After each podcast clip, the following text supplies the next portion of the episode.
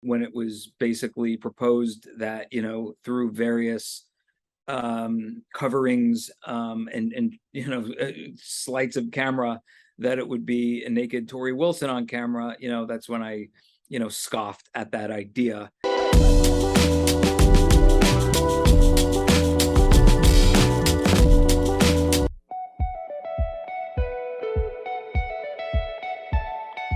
So on the Sportskeeda Wrestling YouTube channel, we are absolutely honored and thrilled to be working with the likes of Vince Russo and Road Dogg, two head writers of WWE from two different eras.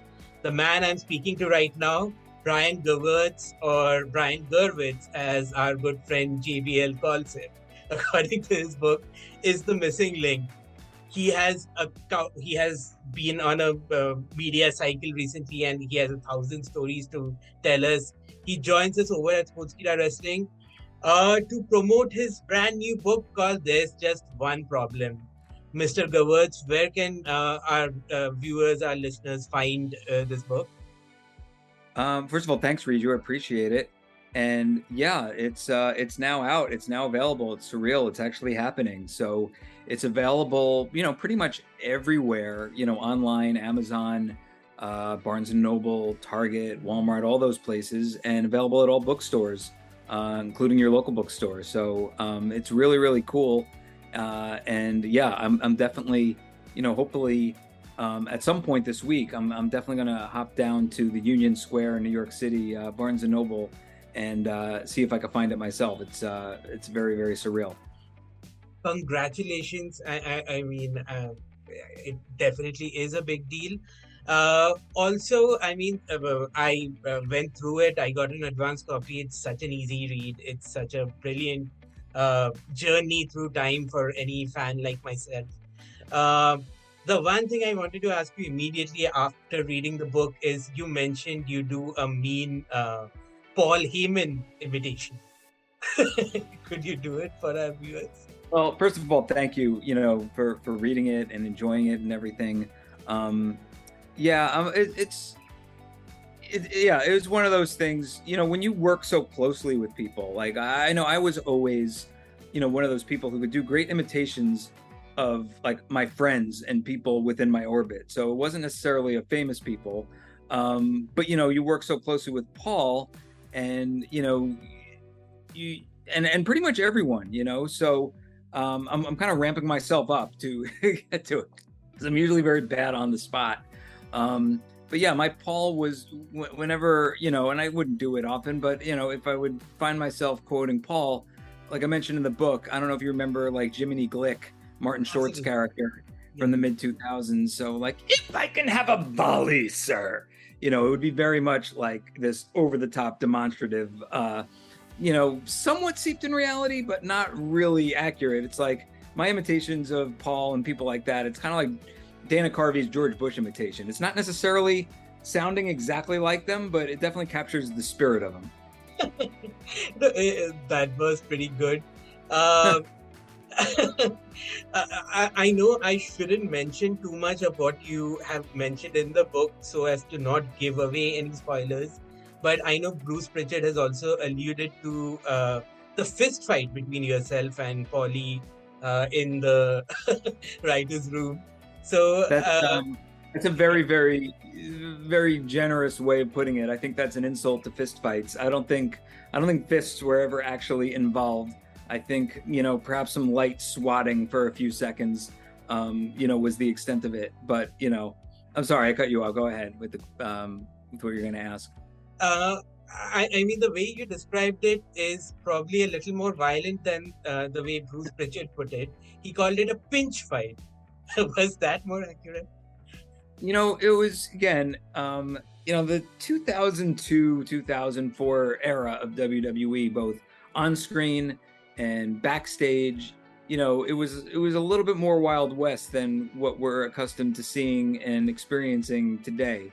So yeah, we had the split writers teams. Paul was the lead writer SmackDown, myself was Raw. And you know, sometimes you work so closely with someone, tensions mount. Um, and yeah, there's an incident.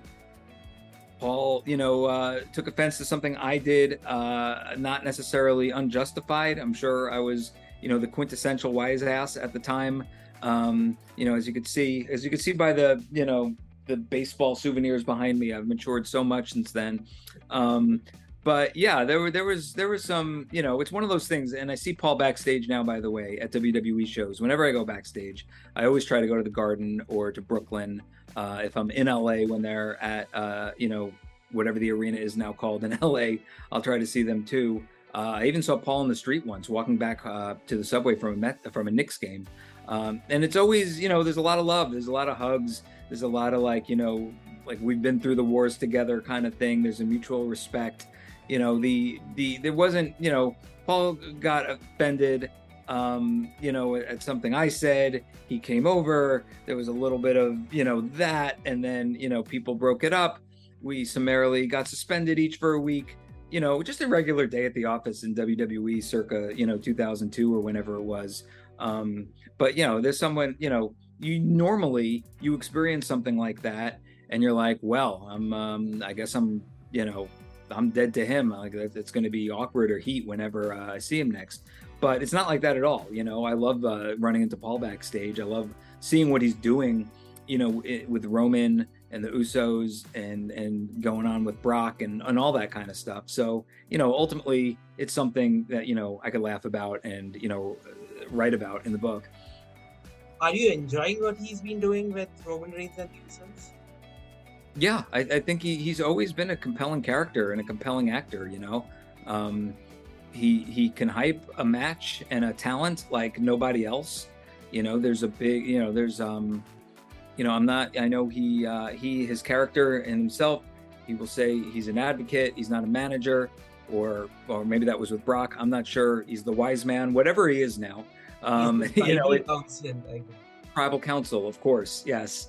Um, you know, it it harkens me back to what I used to like, you know, as a kid, which was back when everybody had a manager, and watching Bobby Heenan, uh, who was, in my opinion, the best to ever do it um, you know, and and all those mid 80s, you know, not not similar with Paul, but in the same kind of vein, you know, Jimmy Hart's, Mr. Fuji, Freddie Blassie, um, Slick, you know, all those um, luscious Johnny Valiant, you know, like I, I grew up in the era of managers, um, or at the very least, someone who wasn't wrestling in the match, hyping up verbally the person who was in the match, and occasionally getting involved physically. So yeah, I think Paul is like, you know, he's the only, he's, he's the modern version of that. And he's, uh, you know, he's hitting a grand slam pretty much every time out. Amazing. Uh, so I will only spoil one part of your book uh, with your permission. But uh, yeah. uh, was that really brought up the fact that Torrie Wilson would appear naked uh, on the program? Oh, that well, that was yeah, that was what um, that was what Paul's protege at the time uh, was proposing, you know, and that's what kind of precipitated the big confrontation because we were all led to believe that this was going to be some, you know, high concept, long term storyline, uh, you know, unbelievable angle. Um, and then when it was basically proposed that, you know, through various um, coverings um, and, and, you know, uh, slights of camera, that it would be a naked Torrie Wilson on camera, you know, that's when I you know, scoffed at that idea and found it to be ludicrous. And, you know, that, that form of disrespect is what prompted the, the um, uh, pinch fight heard around the world.